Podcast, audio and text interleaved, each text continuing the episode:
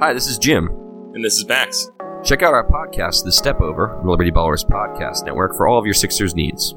Player analysis, game breakdowns, who would look coolest in a headband, and more. Subscribe to Liberty Ballers podcast feed on iTunes, Stitcher, Spotify, or wherever you get your favorite podcasts, and check out The Step Over, a podcast about Sixers basketball. Mostly.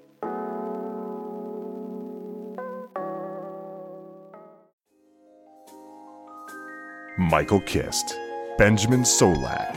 It's the Kist and Solak Show, presented by SB Nation and Bleeding Green Nation.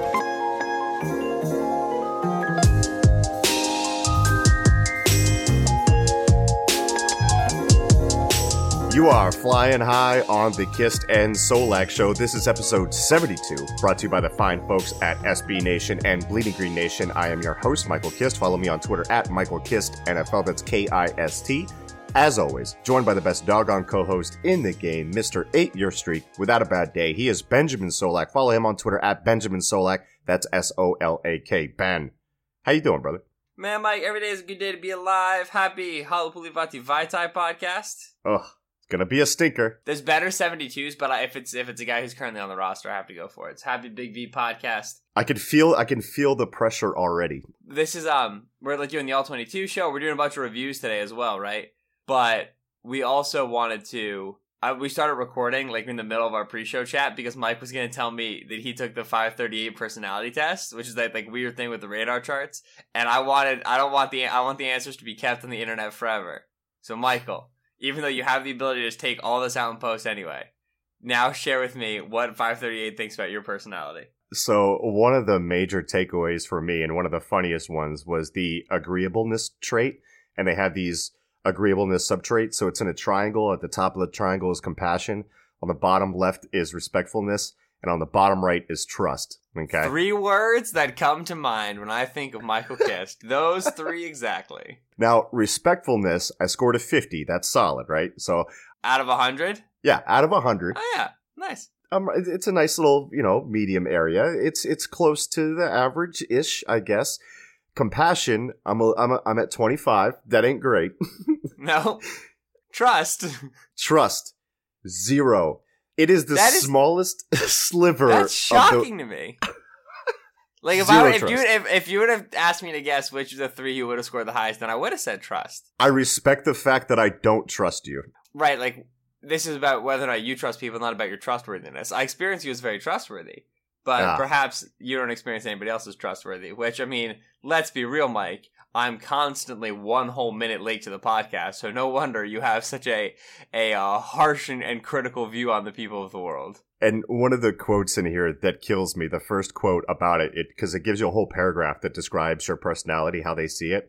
So it says low agreeableness, and the quote is quote, if life seems a little unfair, that's because it sort of is to you personally, unquote. yeah. that is pretty good. Hit me with both barrels. Ben, we got that out of the way. You got to take that test and we got to see uh, which parts of your personality are a little bit uh, psycho like mine so I can feel better. I feel like yours are just going to be like awesome and it's going to make me feel worse. No, probably myself. not. I I feel like uh, I think I'll do okay in compassion. Trust might get dicey. Depends. I can be very like just like everybody sucks.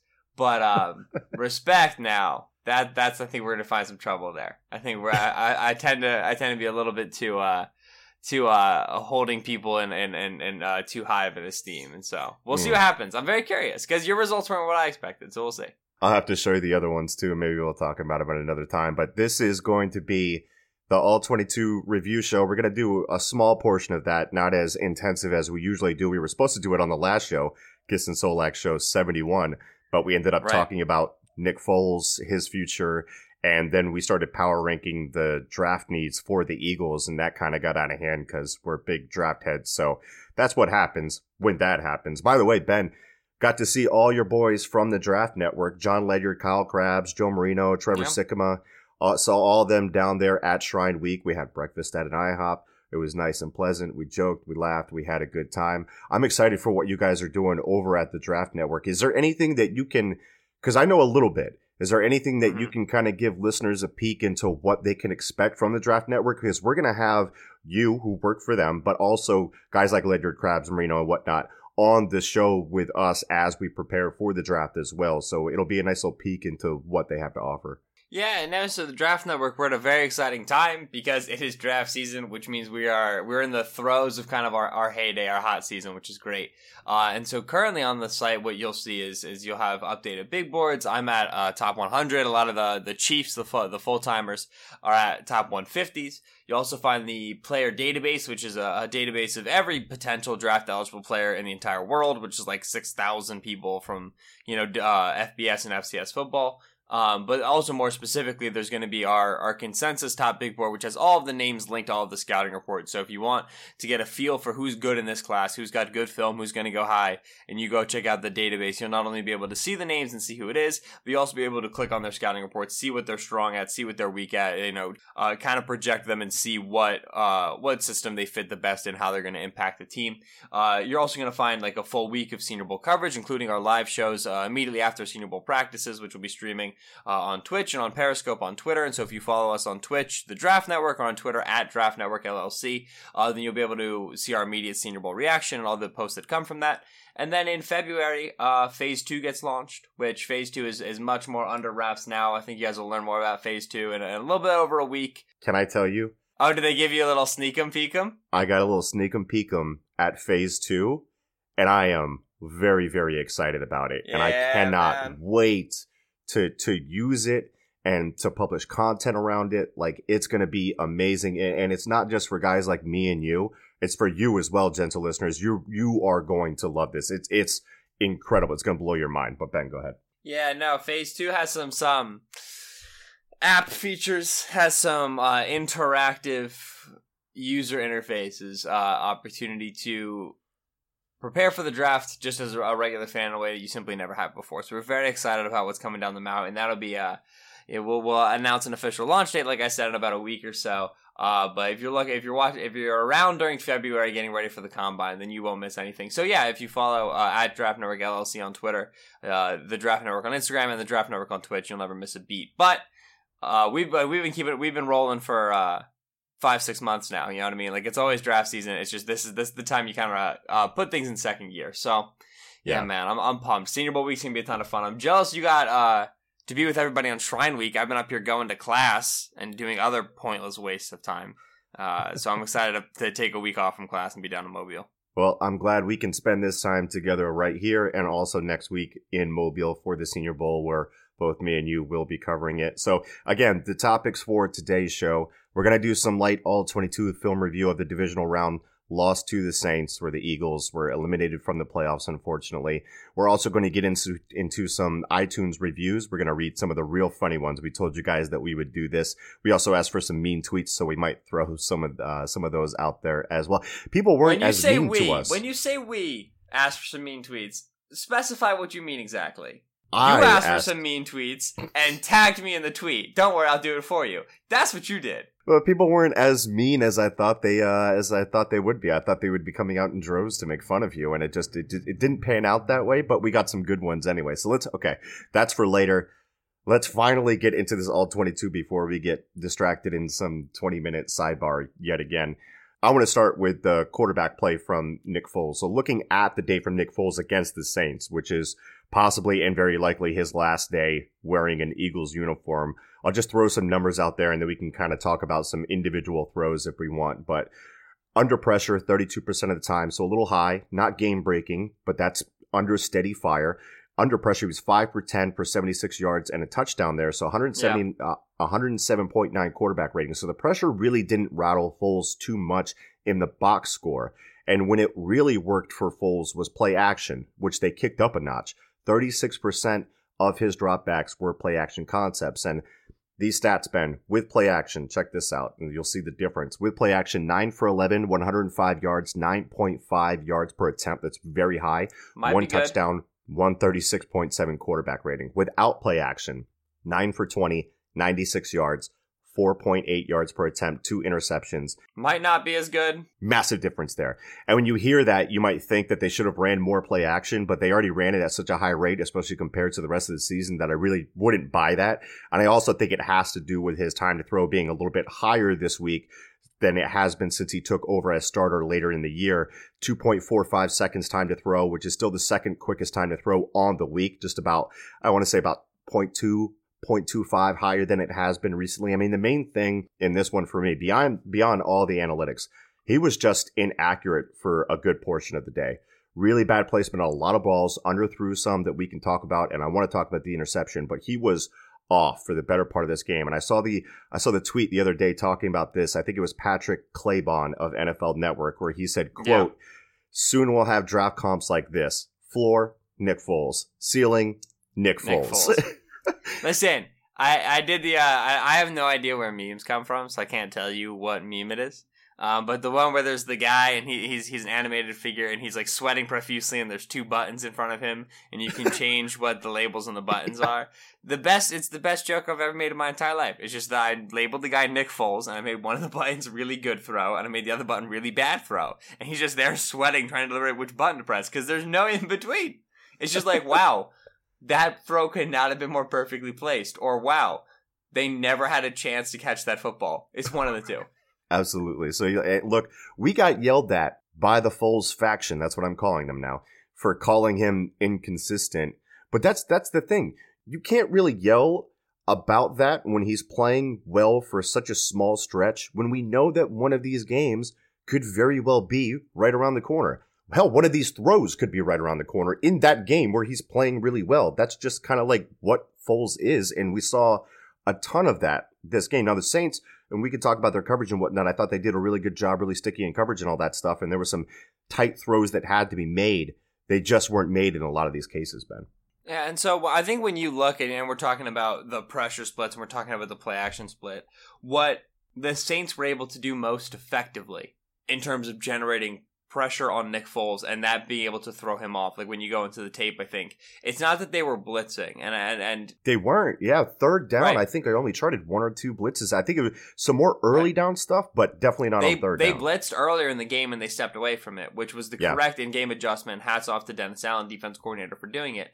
Blitzing Nick Foles is a bad idea. And the reason blitzing Nick Foles is a bad idea is because he's a smart quarterback who's very good pre-snap and he knows where his hots are. Like, like the number one example is the touchdown to Jordan Matthews where play side was the other side of the field. Play they they're running little you know basic levels like triangle read to the the one side of the field, like two short breaking in cuts, one intermediate breaking in cut, run levels. It was a two high look before the snap.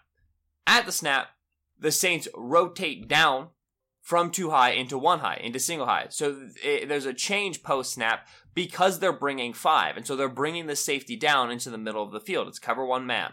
Once Foles hits play action, once he looks up and he sees that the Saints have gone from two high to one high, he knows he's going to have outside leverage, single coverage on that deep post. And he yeah. even had a shorter throw, again, outside breaking underneath that post. Again, away from the play side. Play side was the levels concept over there, beating two high coverage. Well, they changed to one high, and so Foles knows to come to the other side and just throw a faith throw. Like that's that's a one on one, and you expect Jordan Matthews to beat PJ Williams. And Foles puts a great ball out there. Again, he hit the really good throw button. Yep. And and it's a touchdown, right? It's fantastic throw, perfect process. And that's where, you know, Foles is successful in terms of when you blitz him, you're not going to be able to play much coverage on the back end that requires a lot of post snap processing. You're allowing throws to Fo- Foles to throw hot, and that's the thing at which he's the most effective. That's where he's very strong. You can run like you know, zone blitzes go like three underneath three high if you want to. Um, but like I said in the in the pregame show, the Saints don't really do that when they blitz. The Saints go to cover one man, they go to cover zero, and so stepping away from the blitz and running far more coverages where they're up near the line of scrimmage, where their safeties were close to the line of scrimmage, and their linebackers were buzzing quickly to the flats, prevented Foles from getting the ball out quickly. And I think that's where pressure gets involved. That's because you're able to take away what Foles wants to do pre-snap. That's where you're starting able to fluster him, even if you're not getting like great pressure moving him off his spot. Foles is not a good post snap processor. So the greatest pressure you can put on him is to force him to make decisions after the snap. And that's yeah. where I think you saw Foles with with some poor throws, uh, forcing the ball into coverage where nece- where it wasn't necessarily the best choice. And that's that's when you have him constantly going beyond the sticks, kind of going to his first read instead of just kind of like facilitating into space like a point guard the way we typically see him do.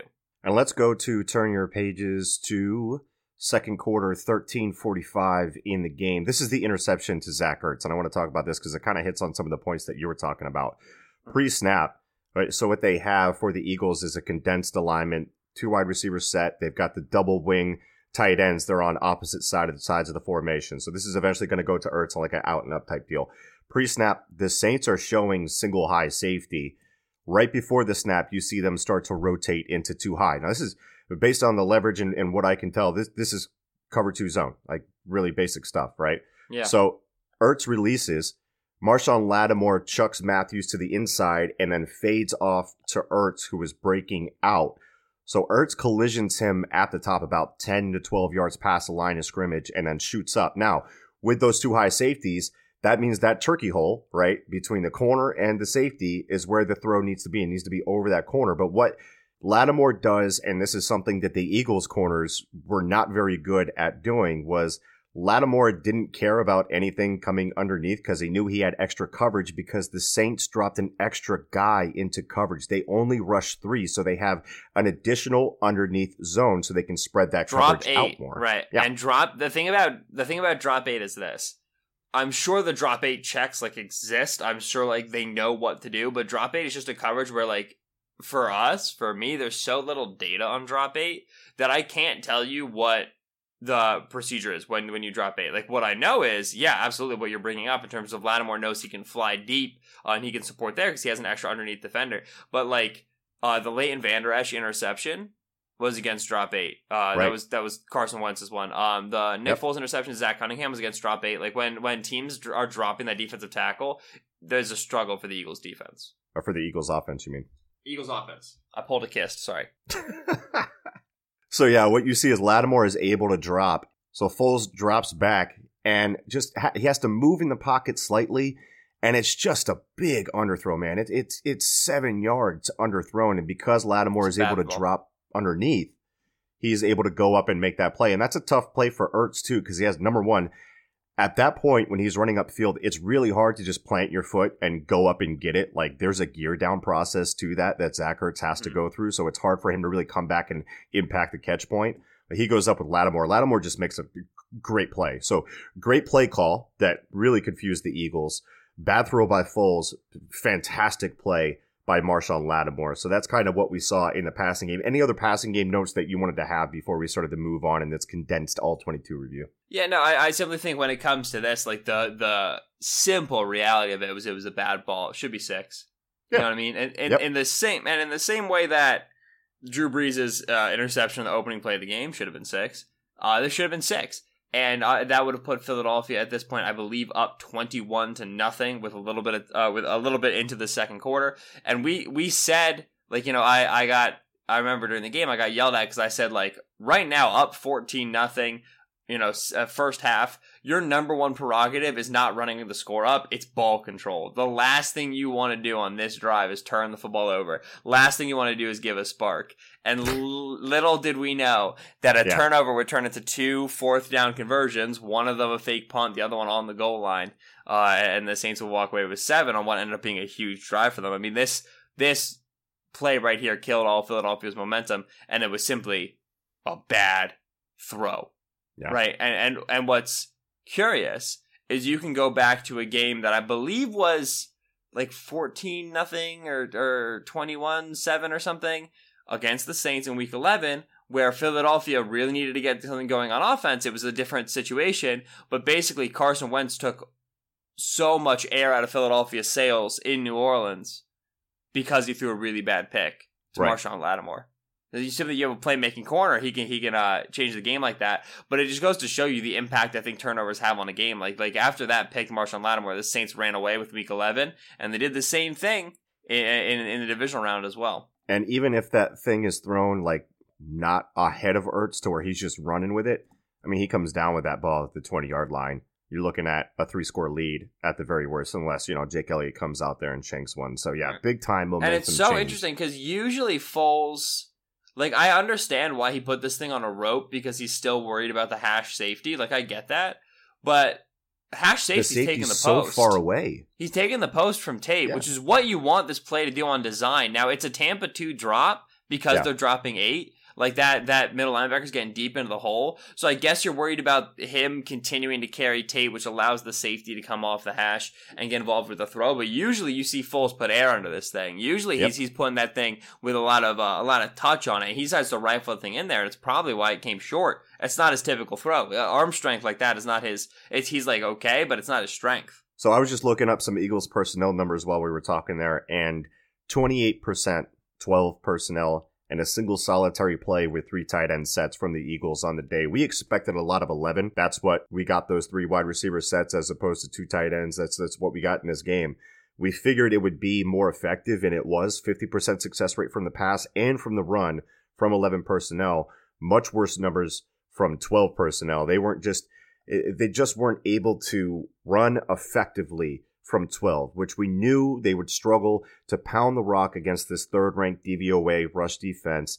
But that would have helped keep the offense ahead of the chains, keep them on the field, not have that time of possession turn so poorly, you know, out of their favor. I'm, I'm assuming, despite the low point total, that you like them following our recommendation in terms of the groups that they used, or after having viewed the film, have you changed your mind? Yeah, I would like to see more twelve. Uh, which you know, shocking. Like how much though? Maybe like five to ten percent. Like maybe like Yeah, yeah. I, I'll put it this way: I would have liked to have seen. I was fine with the amount of eleven they opened with. Uh, by the time we got to quarter four, and we uh, we kind of needed to desperately move the football, I would have been cool with seeing some more twelve personnel. Obviously, you kind of lose the threat a little bit that you're going to run out of it, which is one of the strengths of twelve personnel. You know, kind of forcing base defense because teams believe you could be running the football out of twelve. makes more sense. You have two blockers in that regard, but I would have liked to have seen a little more of it because it had been their most effective package and it's what they had been successful in with Nick Foles over recent weeks. So kind of like, all right, there's a do or die drive. Let's go back to what's been good for us, you know, for the past month or so. Uh, and really, they stayed with 11, which started out hot, and then obviously had like six straight drives where the Philadelphia Eagles were unable to score. yeah. I can't complain about it too much because, again, to me, this was a game where poor execution from the quarterback position is what put them down, is what was killing the offense. Uh, and then, like, you know, a, a really untimely mistake from a top wide receiver who's the man, you know, really put the nail in the coffin. Like, to me, there's a lot, uh, you know, you like this. This reminds me of like those middle, early middle of the year games where people were really mad at Pederson. And we were, and it was like, listen, if people were just making throws and making blocks, like this wouldn't be a problem. You know, like like uh, you can always nitpick on personnel and designs and whatever. Like you know, like I was calling for like you know little like inside screen, like one of those things that had worked so well for them recently. They didn't run that. I mean, okay, but again, if Alshon Jeffery like you know catches the pass, if Nick Foles is able to hit Zach Ertz on that third down, if he's able to hit uh, Alshon Jeffery a little better on the on the Vonn Bell switch route, like you know. We're cooking with a little more grease, so it, it's tricky. Ben, turn your page to quarter four, 1235 left. It's first and 10. We kind of touched on this in the last show, but I kind of wanted to go over it again here. Oh, is this Bradham getting eaten alive? Yeah, Ben, this was unquestionably the worst game I've ever seen from Nigel Bradham in an Eagles uniform. And this is this is just one example. And people are saying this is a hold, and I just have no interest in gifting a flag when a dude got blown up. This is a 36 yard run from Mark Ingram. Saints lead with a fullback, Zach Line. Bradham steps up and hmm. just gets utterly destroyed. In fact, he gets blown up so bad, Right. not only is his gap vacated, but he gets pile driven into the gap Avonte Maddox was trying to fill, thus effectively taking both of them out of the play. So Line gets a two for one here. So there's just nobody there, and Right. it's and it's a foot race. Which I mean, thankfully Ingram isn't that fast, and Cre'Von LeBlanc is able to track him down from behind to save it. But front to back, as you say, Ben, stem to stern, I could not have disliked Bradham's entire performance any less, and I wonder what the butterfly effect would have been if his pass coverage snaps, of which there were 40, were swapped with Jordan Hicks, who only had 17. I don't. I like Bradham had some bad plays. Third and sixteen was a bad play. Yeah. I don't think this was the worst game he played in Eagles uniform. I don't. When I mean, what can you think of one? Because what I can't Tampa think of one on the top two? of my head. But yeah, like, he he's had some rough games this year. Yeah, better games last year. But everybody's up and down games. To me, I, I simply New Orleans putting a, a, a the coverage linebacker into conflict with Alvin Kamara and Mark Ingram. Like this is what happens to every linebacker who plays New Orleans. You know what I mean? Like yeah, he was like exposed in coverage. I haven't met a linebacker who wasn't exposed in coverage. They have Alvin Kamara running across to the backfield. It's obnoxious. This play specifically, I'm sorry. But if Treyvon Hester can frickin' anchor against the double team, it's not a problem. Let's watch Hester here. I'm hitting play. He's got the double, right? Here's the thing. Don't fight two men. Get one guy. Get off one guy. Like he's trying to fight both guys here. At least that's what my eyes are Well, seeing let- just on the initial view. So, but, but- so what we're talking about? This is uh, this is a fantastic teaching tape on how to take a double. So, if you do have Game Pass, or like how not to, but like what you should do. If you do have Game Pass, again, this is twelve thirty five quarter four. Treyvon Hester is the three tech play side, and now what he's going to get is he's going to get what looks like inside zone action away. Both his guard, which is his visual key, and his tackle, which is his pressure key, take steps uh, to his right, you know, uh, away from the the side of the ball he's aligned. And it looks like it looks like it could be inside zone, which means he's expecting a double team. And I said Yeah. visual key and pressure key. You're looking through the guard into the backfield when you're lined up as the three tech. So that's your visual key. How he moves, you're watching him, is going to impact what you do. If he comes toward you, all right, you've got to maintain leverage in the B gap. It's zone two. If he starts going away from you, all right, you want to collision him. Don't give him a free release up to the second level. It's zone away, right? You want to make sure that you create some traffic on the backside. You also have your pressure key, which is your is the tackle. You're not looking at him, but you can feel him on your left side coming from your other side. And if he comes towards you, well, you know you're expecting a double team. You know, if he comes to down block you and that guard starts to pull, it's run outside. You've got to go replace the gap, go get outside that tackle. So you're you're you're reading those two players. And when they both give you those zone step, you step into the B gap as he does. And then as they go to double team, you contact, sure, you contact the guard, you get your shoulder into the tackle, and you drop your hips and drop your pads. You get low so as to not be moved off that spot, and you hold that point of attack so that when Nigel Bradham comes up to fill against the, the fullback, he only has to fill against one shoulder of the fullback, right? Like, wh- uh, as this fullback comes up, it comes right at Bradham. The gap is pretty big, and Maddox is coming to fill this, the, the, the new C gap, and Yeah. Bradham is going to come fill the new B gap, because as the fullback comes into the space, he adds a new gap, right? Like we go A, A gap, B gap, C gap. Well, when the fullback gets inserted, there's two sides to the fullback, left shoulder, and Yeah. right shoulder. So he's adding a new gap. You know what I'm saying? And so Bradham would come up and fill the new B gap, and, and Maddox could fill the new C gap. But as Hester tries to anchor against this double team, his hips are up and his shoulders are up, and it lets the right tackle get control of him, Ryan Ramczyk. And when he does that, he's able to turn Hester out of the gap. He's able to really generate displacement. And now there's a big old B gap and a big old C gap, and Bradham feels the responsibility to take this block head on instead of taking it just on a shoulder, taking half a man, just taking one shoulder and leaving one shoulder clean. And when he does that, Zach Line puts him into Kingdom Come. Bradham is not in a position of strength, right? If you watch, like Bradham's trying to get back into the C gap, which he doesn't have to do. He should know Maddox is there. That's his mistake. Right. But the amount of space that Hester loses on the double team is what puts Bradham into a state of conflict. And that's why run fits are so. I mean, we talk about run fits. You run fit as a unit. You run fit as a Everybody has to be responsible for their gap. Hester gets not like you said. Bradham gets knocked into Maddox. Hester gets knocked into Jordan Hicks, who's trying to come support the play side because Hicks is trying to work back from the weak side, right? And Hicks can't get over there because Hester got driven all the way back into him, and, and Hicks makes a diving attempt and he fails. You know, I think if anyone gets held, it might be Hicks there. You, you see the yeah. Right. So this is a situation where like they're running like ISO, right? This is just this is just I think straight. take take a look at this. Watch watch, watch the feet of the guys. I, I I wanted to to ask you this as as I'm watching. Like watch this center and the left guard. The left guard takes an inside. Is this duo? This might be duo. I don't think it's duo, and the reason Okay. I don't think it's duo is because typically you have to run duo out of two tight end sets, two tight ends to the side, because you're gonna you what you'd want to get you're gonna get the um the But what if outside you, what, what if you have a tight end and a fullback?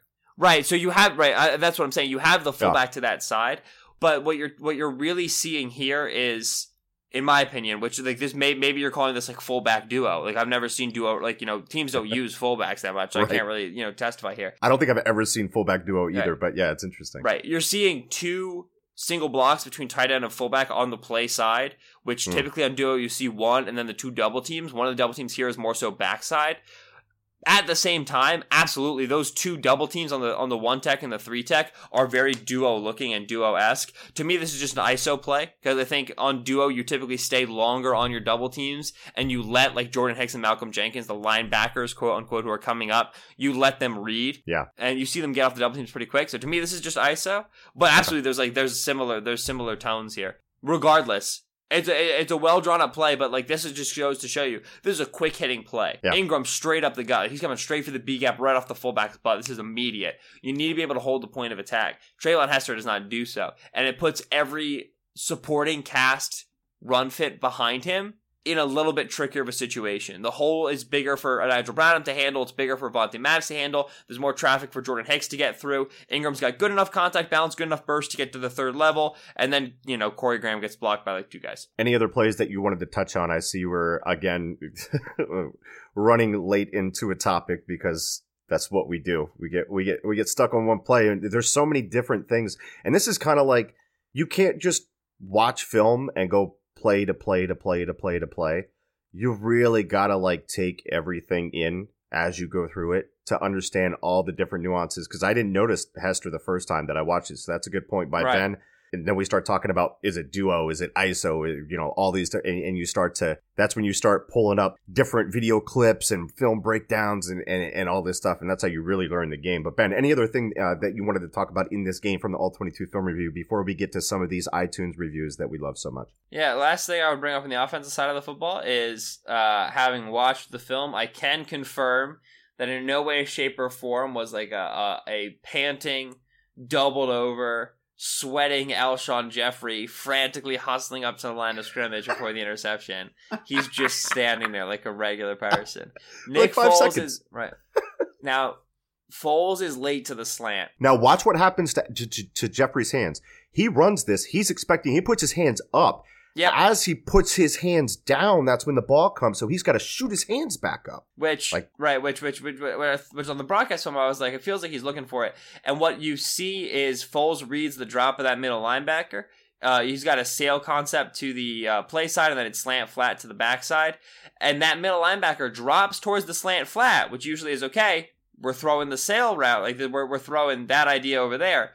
But he also gains a ton of depth, and so Alshon's able to get like a lot of cushion in front of him, right? There's a lot of space. And so there's hesitation for Foles because typically that that linebacker open is don't throw slant flat, but also like he got a lot of depth because they're worried about the deep shot. Probably they're more worried about the outside boundary, and so right yeah, ball's late. Foles takes an extra. You can see him take a little uh, bunny hop in the pocket. Ball's late, which probably contributes to the drop slightly. Also, it's usually a catch Alshon makes. That is what mostly contributes to the drop. But anyway, anybody who like you know, again, there's no like reason to go run a play. Like you don't have to. But I don't think it was a problem. I think there was a ball was late and it was a catch Alshon usually makes, and and you know stuff goes wrong. again, I thought this was a play that they were running beforehand with Sproles, the the run. That was a kill. They had they had both plays in there. He could have passed or run. So they weren't running to get to the two minute warning. Like that wasn't the sole intent of that run. They saw box numbers. They liked what they saw. They killed it to a run. That's the only reason it was a run. Just like the Eagles do all the time. So they weren't trying to get it down to the two minute warning. They definitely weren't rushing up because the play went nowhere. You, it- Alshon Jeffery literally has, has to walk back five steps to where he was and then 20 seconds later the ball is snapped. Like it's the most calm, no huddle that you're going to see. And plus, I mean, dealing with the, the, the cracked ribs and, and credit to Alshon because something that I noticed in watching the game again from the film, the first two catches, like the big catches that Alshon has, he immediately taps out and goes to the sideline. You can tell like he's in, in pain. He he does that. He does that like not like what am I trying to say here? He does that like sometimes. Like that's the thing that he's done before. I don't I don't disagree. Like you can you can tell he's like uh he's beat up. Like you know it's the attrition of the season for sure. But he, he often does that where he gets a big catch, he immediately walks over to the sideline. He's like, "Listen, I just picked up thirty yards. I need Gatorade. Like this is ridiculous." Ben. So that's going to do it for the uh, the all 22 film Right. review here with the Saints and the Eagles. We'll get to these promised, long promised iTunes reviews that you guys have written. Ben, is there anyone that stands out? The one the one that I love was about you, the person that saw you, Manring JK. Five stars. yeah, interesting. The topic is Ben is somewhat squirrely in real life. Quote, Ben, I was living in Chicago right by you. I saw you while I was listening to you yelling on the pod, and for a moment I thought about running up to you to say hi until I realized I would look crazy. You guys do a great job. So much love. Oh, okay.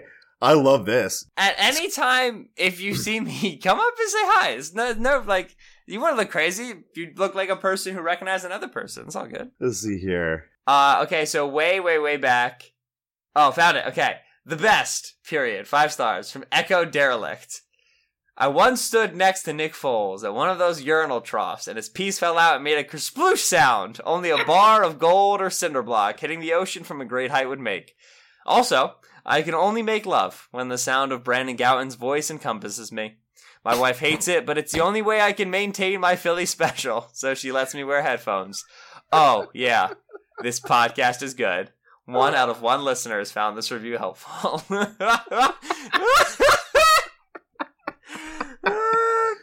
I love that he calls it his Philly special. Yeah, let's do it. Absolutely. I also like a blo- a brick of gold or cinder block. Two things that are like equally valuable. Uh, I like this. Uh, somebody created an iTunes account with the Yeah. username Kissed and Solak Rules with a bunch of Right, and then they misspelled the name of the show. List and Solak rule the world. Five stars. I am a super loyal listener, and I'm always excited when you guys drop a new episode. You guys give the most informative football podcast, and Solak is hyper and funny. Keep up the good work. I feel like even when now people try to say nice things about me, like, oh, he's hyper and funny, like those are words I use to describe squirrels. Like that's just this is a problem. We got to get new music for the for the show for the off season. I feel like okay. there, there's a change. when I when I when I mix a show, when I edit a show, which will be a thing I do at some point, I will choose the the intro music, and it will be Oh, yeah? it will be a it will be a slap. It will be a banger. What's the thing? It slaps. That's what cool kids say. There it is. I got it. let's see. All right, let's find all the different things that people say about me that sucks. Uh, could be my go-to podcast, five star Boston Bob Labo. Um, uh, I was bummed Bleeding Green Split, live in Massachusetts, Eagle podcast, produced by the guys Blue Mythology, Stuart Taylor. Ben is a little squeaky, but that's because he is still a punk kid, lol. But as a punk kid, impressive knowledge wise. Yay, thank you. JPH 150, amazing, five stars. I have a crush on Benjamin Solak. Michael Kiss 2 isn't too bad either. Kiss two. Where was the one? Where was the guy who told me to always be sick because my voice sounds better when I'm sick? Really like Oh, that yeah. one. Uh, there's so many reviews, dude. oh, like it's uh, crazy. that boy Driz, finally new content, five stars. Uh, long live BLG. Always got to show appreciation to the silent assassin. Yay, a new episode. Don't know what that is. Da da da da. New content equals podcast.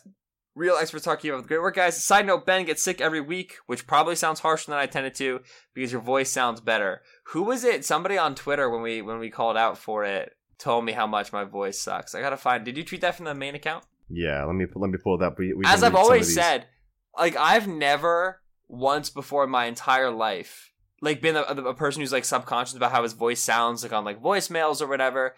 And then I started this podcast with you with your ridiculously perfect voice. And now I every time I listen to the podcast, I'm like I hate I hate how my voice sounds. This was what it was. It was very funny. Matt Trowbridge at Throwbridge.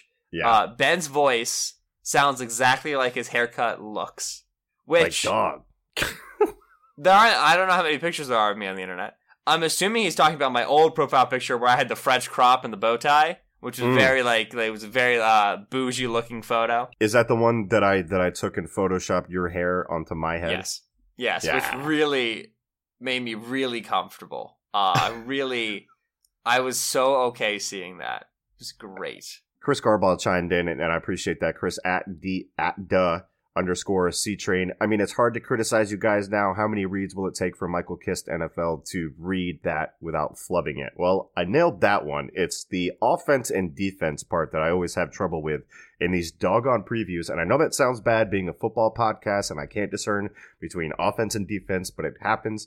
We switch up the order in which we do our preview shows. Everyone, leave me alone. Everyone, focus your attention on how squirrely Ben is. We should uh we should bring up this one here because he'll be upset if I don't bring it up. Also on the tweet, uh, Ben has more cardigans than friends. Yes. uh, which was tweeted out by at Nico Solak, Nicholas Solak, who's my wonderful young brother who I love dearly, who makes fun of the amount of cardigans that I own. I don't know why. I think cardigans are very comfortable, and I think they're stylish, and they make me cozy. And he finds it to be he's he's uh, he's in high school, so he's a junior.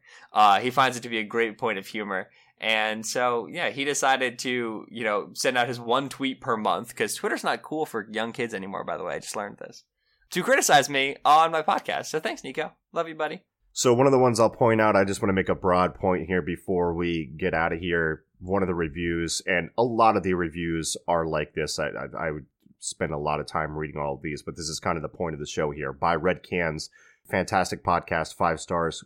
Listening to these guys make you feel like you're in the film room with a coach breaking down film. Extremely knowledgeable and entertaining. This podcast is an absolute must for very hardcore Birds fans. And the stuff that you guys have written about the content that you like, letting your voice be heard about We want the in depth stuff. We want the analytics talk. We want the film talk. We want to really understand the context of what's happening with our Eagles team beyond the box score, beyond the win loss column, and the amount of you that have chimed in and said that you really appreciate that aspect of this show. I mean, this is really the context show. If you if you want to know what's going on with the Eagles just beyond the reactionary nonsense, then we like to be your home for that. So we appreciate all of you chiming in with that. It makes us feel great. That's what we're here for. I mean, Montanage, M O M O T N A G E says these guys are young, but clearly have done their homework on fundamental NFL concepts on offense and defense. Well worth a listen. I'm not that young. Ben's the young one. I'm an old man. I'm starting to get grays on my beard. But yeah, uh, Ben is uh, incredibly. I'm already emotional. Ben's football intelligence for how young he is is far beyond mine. And I've been trying to learn this crap for years now. And he only gets better. I try to get better along with him so I don't get outpaced on these podcasts talking about some of these concepts. But uh, we really appreciate you guys chiming in with that.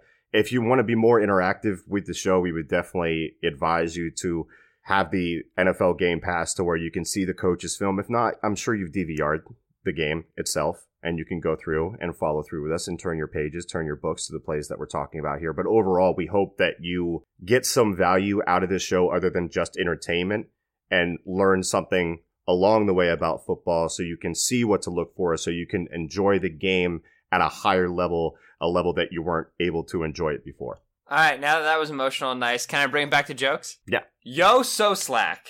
Wait, okay, I don't know. There's a strong open. Five stars from Cells with five Z's. I always wonder if Ben even knows the team name because he never says it. SMH. But he, I, I guess he a true fan. Kiss is a genius. Done. How much to get a video of Ben running the entire route tree? I feel the world needs to see his athletic profile. Number one, not gonna happen. Number two, this is the exact 100% the same thing that people then started tweeting at me because everybody gets so mad at me because I say Philadelphia and I say not the Eagles, and I don't know, I don't get it. Does you? I, it's very clear what I'm talking about. It's the Eagles podcast. It's that that seems like people like from Philadelphia, which is weird Yeah. that they don't say Philadelphia when they live in Philadelphia. All of them say Eagles. Right. They just they just say Eagles. Like I don't say Philadelphia. It's a long way to go to say Eagles. Like Right. Philadelphia. I think I really It's like. quicker. Right, so there's a couple things. Number one, I think I really like the word for the, the name of the city, Philadelphia. Number two, I know people say that I pronounce it with a little too much of a guttural reduction on the e, like I say Philadelphia instead of Philadelphia, which I hear. Right. It's annoying. Right. Thirdly, uh, when you're when you're counting fivelets, when you're like, uh, it, I was uh, on the drum line for five years in high school. When you're counting fivelets, right, like five, um, like hits, five hits in a beat. Philadelphia is five syllables, so Philadelphia, Philadelphia, Philadelphia, Philadelphia. So like I'm used to using the word, I think. Ah, And also, I don't care. It's just what I say. Suck it up. Like I feel like we, I feel like we, I feel like we produced one episode of Locked On Eagles. We were like, hey, welcome to the world. It's Locked On Eagles. Michael Kist, Benjamin Solak. The Eagles are great. And then our first response was like, yo, why does Ben never say the Eagles? Like I feel like it has been since day one that it's just been Ben has never once said the Eagles on the podcast. So I'm definitely gonna try. Like I don't probably not like a um an upcoming show because there won't be like you know in the season. But next year I'm gonna try to do a, a whole show where I don't say Philadelphia once. I just say the Eagles the whole time, just to see what it feels like. I think there was a show that me and you did because people were really amping up the discussion about it, and I think there was a show that we did a while ago where every time you said where every time you said Philadelphia, I just came in with a quick Eagles. Like, yeah, I know. I remember this. this. That was like a multi-show thing. That was a good bit. But either way, yeah, no, these were these these reviews are tremendous, and we didn't read ten thousand of the ones that are the really kind ones, uh, and and the ones that remind us, you know, like for for us, like not only do we try to produce this content, uh, but we also consume it. You know, like we because we're we're constantly working on. Uh, how does the offense win? How does the defense win? What can they be doing personnel wise? What can they be doing formation wise? What can statistics tell us about why the the offense is successful struggling, defense successful struggling? Because that's how we work. That's also the the content that we consume, and so these reviews always, at least to me, serve as a reminder. There's a lot of content out there that that just isn't worth consuming. That gets shared and it gets discussed and it gets debated, and, that just kind of brings the level of conversation, understanding down. And that's that's not like a, a a chirp or like I'm not like trying to like you know not name a name. Like there's nobody I have in mind.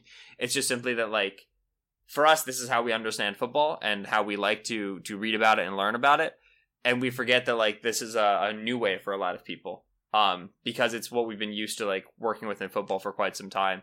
And so to hear that, like, you know, people say like, I didn't know what 12 personnel was. And now I can't stop talking about it. Like, you know, I can now like see what mesh sit wheel is on the, on the television. It's just really cool because uh, it, it is uh, a game that you've watched for 20, 30, 40 years that you're now like seeing in a different light because, you know, we were able to sit here and somebody gave us money to talk about football for 40 minutes, three times a week. So it's tremendous. and we're very blessed. We're very thankful. And so, thank you as always for listening to the Kist and Solak show here on BGN Radio. Uh, in the immortal words of S Clothier 29, subscribe to the pod! Four exclamation points, or the depumped loving squirrel boy will come for your skull. Uh, so that's a threat. Um, which there actually is a Marvel superhero called Squirrel Girl who's ridiculous, but whatever. You need to get a part in that movie as Squirrel Boy, and it needs to be a real will they, won't they. subscribe to the pod or Depump Loving Squirrel Boy will come for your skull. I feel like that's like a like a really bad gangster name and like a USA movie or something like that, or a television show. Podcasts for the entire off season. We had so many people like, oh, you guys are still doing shows? Heck yeah, we're still doing shows. Senior Bowl shows are coming up, draft preparation shows, free agency preparation shows. These will all be coming up for you over the next week and two weeks as we go deeper into the off season. I'm sure we'll also talk about, you know, the playoffs and the championship games and the Senior Bowl or and the Super Bowl as they roll through. If you subscribe on whatever app you listen to your podcast, you will get notified when we release a show. And that way you'll know that you never miss anything that we put put out. These were a lot of the reviews. We didn't read all the wonderful ones. I'm sure there are ones that we missed, and we're sorry if we did. But five star ratings and reviews do so much for us in terms of where the podcast ranks among sports and recreation category, and that obviously looks good for those uh, those higher powers that be who, like I said, let us do this work. So go ahead, subscribe, rate, and review. Always hit us up on Twitter. I'm at Benjamin Solak. That's S O L A K. He's Michael Kist on Twitter at Michael Kist NFL. That's K I S T. I would imagine uh, probably in the beginning of next week, Mike, we will start to get you guys prepped and ready for the early parts of the Senior Bowl. So we will catch you then. We all we got. We all we need. Fly, Eagles, fly.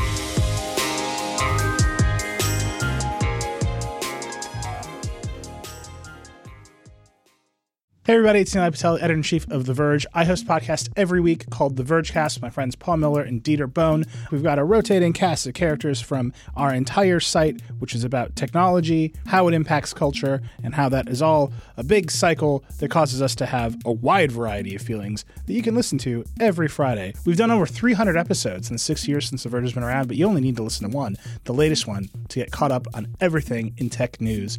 Vergecast is on Apple Podcasts, Spotify, everywhere else you listen to podcasts, check it out.